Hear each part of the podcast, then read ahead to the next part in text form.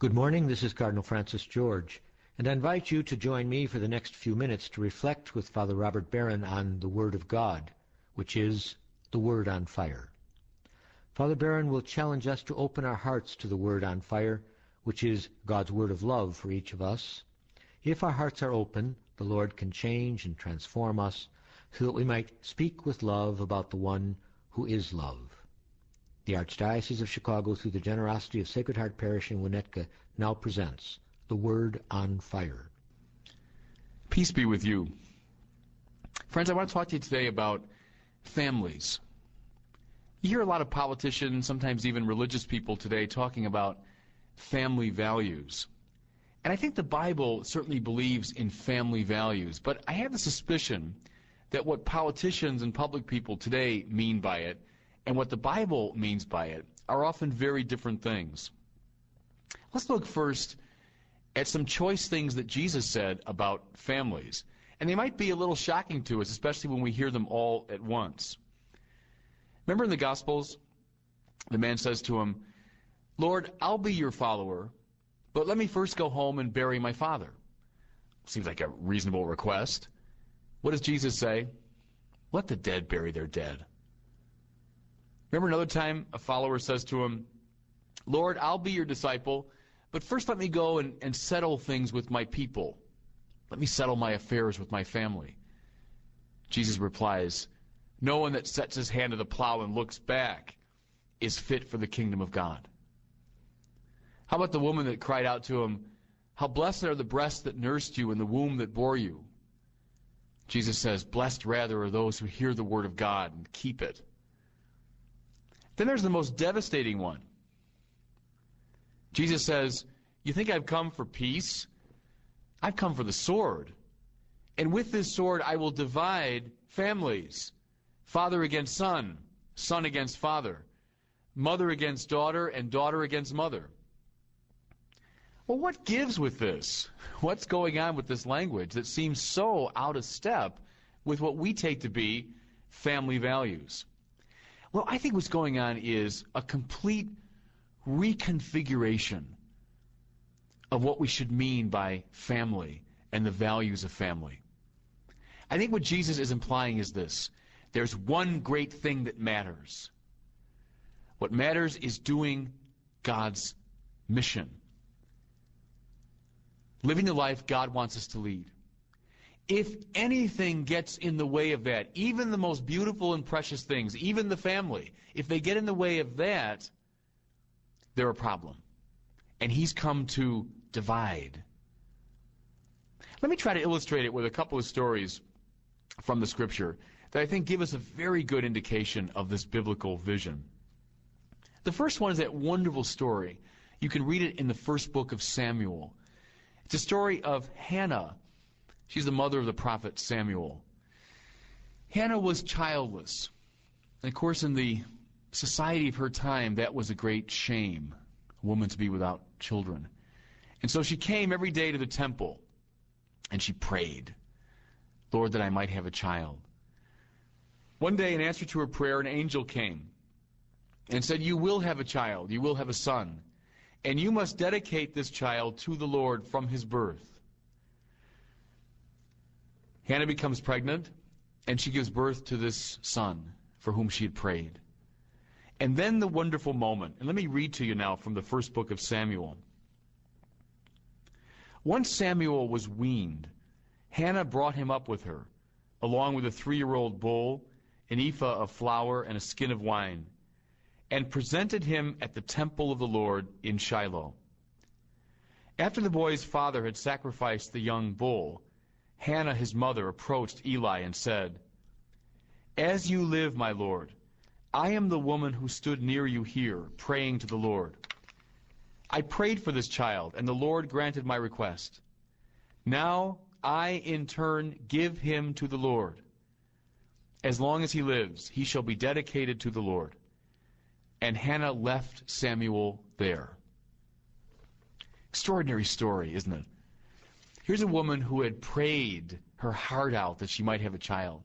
And the Lord responded. And she had this son, Samuel. And then she gives him up. After he was weaned, the Bible said, so maybe after a few months or maybe a, a year or so at the most. Can you imagine a young mother with a tenderness between a mother and a child now surrendering this child to the Lord? We hear that story and we might say, well, it's a little bit odd. It seems almost like psychological manipulation, the mother forcing the child into a life that she wants, but not him. That's not the biblical perspective. Hannah knew from Revelation what the mission of this child was to be. And she served her child best in love, precisely by allowing him and empowering him to fulfill that mission. You know, in the biblical perspective, it's not so much what we want, it's what God wants for us. The purpose of life is not to satisfy our desires. The purpose of life is to discern what God wants us to be and do, and then to have the courage to do it. Let me give you a more up to date version of this story. I love this. It also will strike us probably as a bit odd. I heard it from an old priest.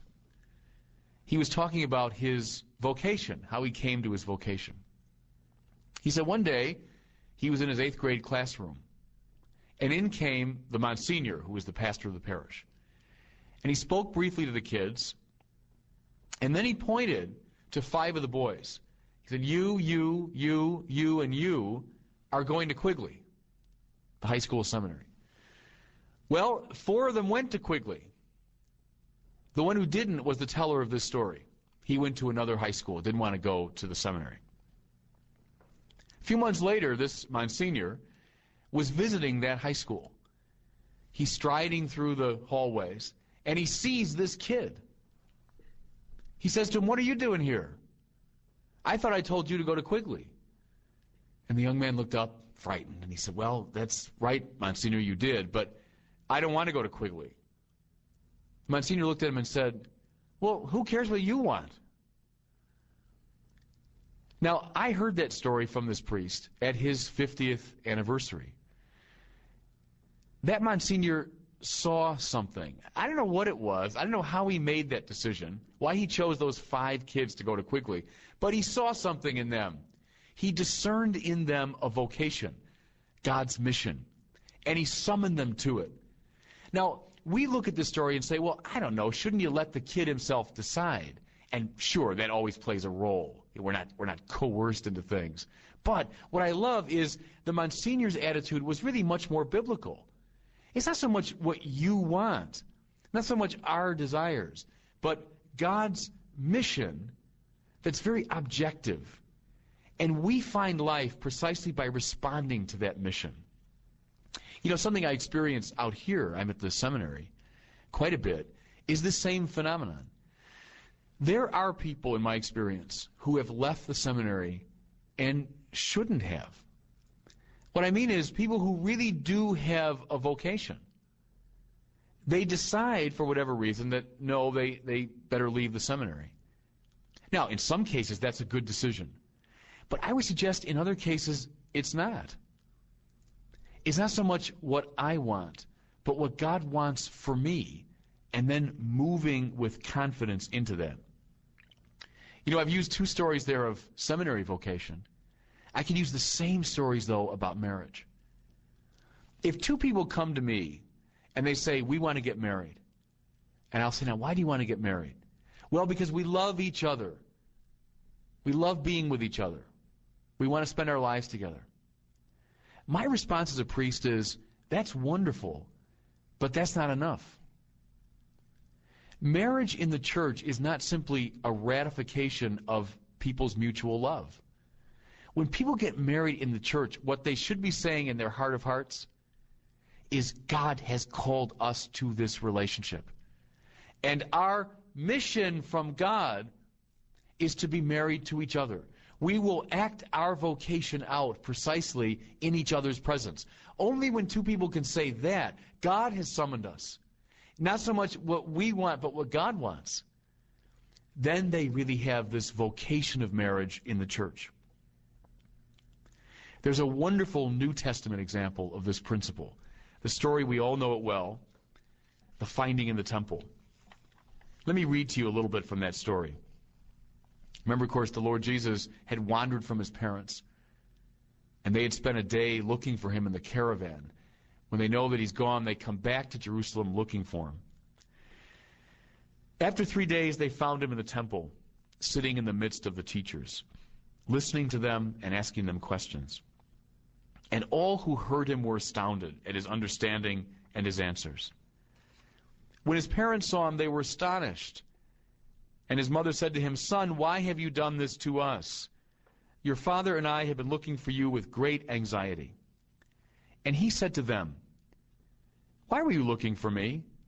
Did you not know that I must be in my father's house? Surprising, strange to our ears. And don't we naturally sympathize with Mary's question? Here they are looking for their son who's been lost for three days. Why did you do this to us? We can feel her anxiety and even that little tinge of anger in her voice. Why did you do this to me and to your father? And then Jesus' surprising and startling answer. Didn't you realize this is where I was supposed to be? I'm in my father's house. This is my mission. You know, the wonderful truth here is Jesus is not the one who's lost. He knows exactly where he is, where he's supposed to be. Like the Hannah story, we see here a story of separation. Not so much sentimental attachment, the family all turned in on itself, but a story of separation. When Mary and Joseph realize they must let this child go to be who he is supposed to be, to live out his mission from God. And listen now, they are most a family precisely at that moment. This is the only substantive glimpse we get of the Holy Family. There are all kinds of legends and stories about the Holy Family, but this is the only really biblical vision we have of them. And it's a story of separation. Maybe that's precisely what their holiness is. They let him go. They empower him for his mission. Folks, I think this is the deepest truth about families and family values. Aristotle, the great Greek philosopher, said this about friendship, but I think it applies to marriage or relationship or family. He said, A friendship is real and authentic only when the two friends are both in love with a good or a truth beyond them. That's wonderful.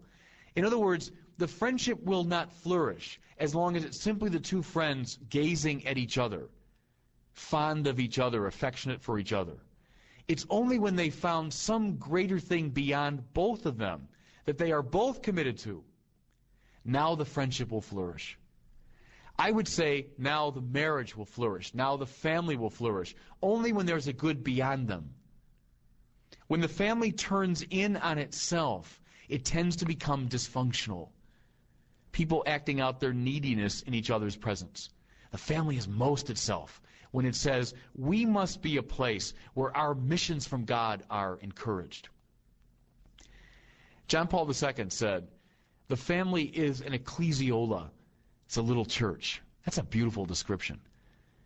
The church is the place where all of our missions from God are fostered. They're brought to life. That's precisely what happens, I think, in a good and holy family. Each person looks to the other and says, What is it that God wants you to be?